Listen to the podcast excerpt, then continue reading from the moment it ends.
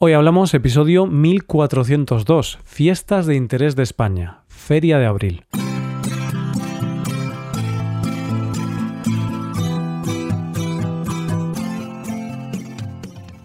Bienvenido a Hoy Hablamos, el podcast para aprender español cada día.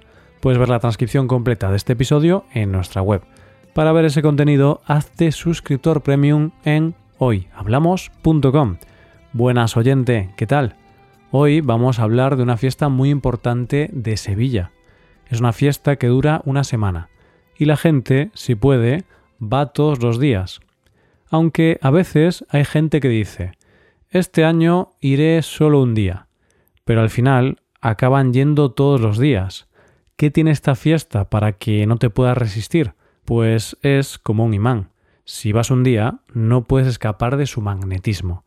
Hoy hablamos de la Feria de Abril. Una de las ciudades españolas más conocidas fuera de nuestras fronteras y de las más visitadas es Sevilla.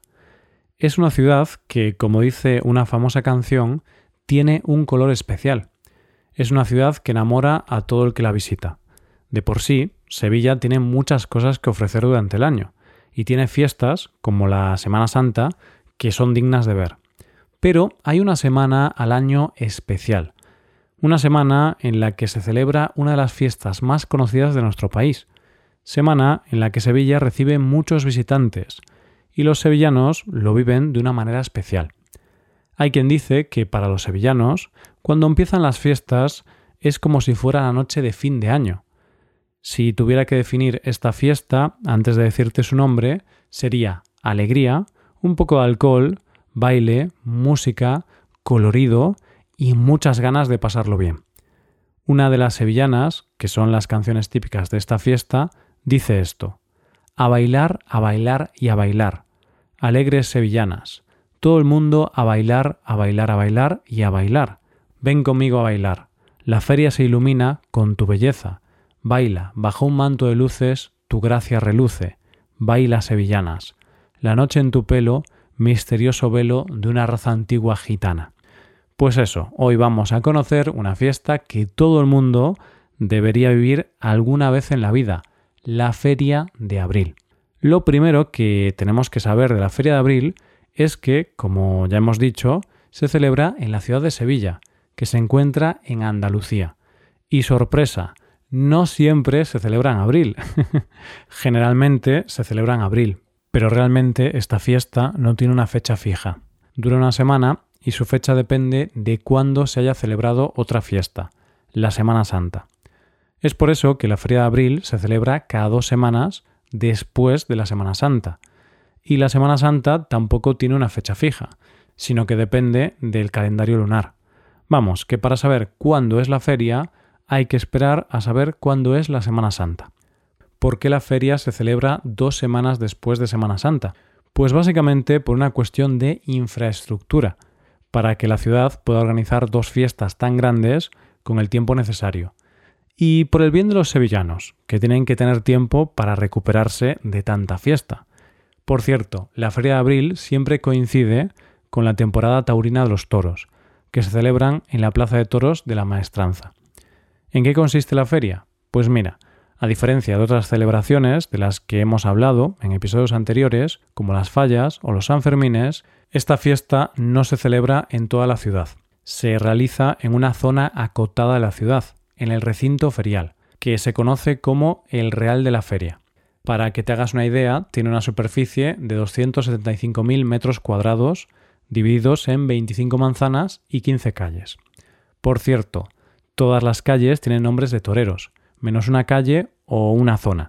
Y es que la feria tiene dos zonas diferenciadas, la zona de las casetas y la zona que es como un parque de atracciones, que se llama la calle del infierno. ¿Y por qué tiene este nombre? Por razones obvias, por el ruido de las atracciones y el infierno que es estar allí con los niños todo el día. una de las cosas más típicas de la feria es su portada. La portada es una estructura que está en la entrada de la feria y cada año es diferente y cada año hace un homenaje a algo representativo de la ciudad o alguna conmemoración. Por ponerte un ejemplo, la de este año tenía unas medidas de 39 metros de alto por 50 metros de ancho y 6 de fondo, y este año hacía referencia a uno de los hoteles más antiguos y famosos de la ciudad.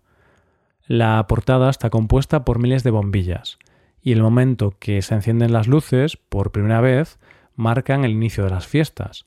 Ese momento se llama el alumbrado. Ahora vamos a ese momento, pero antes te diré que las calles de la feria están llenas de casetas. ¿Y qué son las casetas? Son módulos de estructura metálica. Pueden ser de diferentes tamaños y están cubiertos por toldos de colores, y cada una de ellas tiene un nombre y el número, como si de una calle se tratara. Dentro de las casetas hay mesas, sillas, una barra, un lugar donde bailar y están decoradas con diferentes ornamentos. Una cosa importante que debes saber cuando visitas la Feria de Abril es que las casetas, en su mayoría, son privadas, aunque las hay también públicas. ¿Esto qué quiere decir? Las privadas son casetas de personas particulares o empresas que pagan una cuota todo el año para poder tener su caseta privada y celebrar la feria. Es decir, que las casetas están formadas por socios, por otro lado, hay casetas públicas, que son las del ayuntamiento, y las de los partidos políticos en su mayoría, pero es cierto que esas están más masificadas. Entonces, si quieres entrar a una caseta privada, que son la mayoría, debes conocer a alguien, porque suelen tener seguridad en la puerta. Otra de las cosas más características de la feria es su suelo y sus alturas. El suelo de todo el recinto ferial está cubierto de albero, una tierra marrón, que es la misma que se encuentra en las plazas de toros y la parte alta de las calles están decoradas con farolillos, que son como unas lámparas de papel que dan un colorido especial a la feria. Una cosa curiosa es que el origen de los farolillos se sitúa en el año 1877, debido a la visita de la reina Isabel II. Hasta ese momento la decoración era un poco caótica, así que se hizo cargo de la decoración de la fiesta el pintor Gustavo Bacarisas. Este pintor fue el que impuso el diseño uniforme para que todas las casetas fueran de la misma forma y creó los farolillos basándose en las lámparas de estilo chino.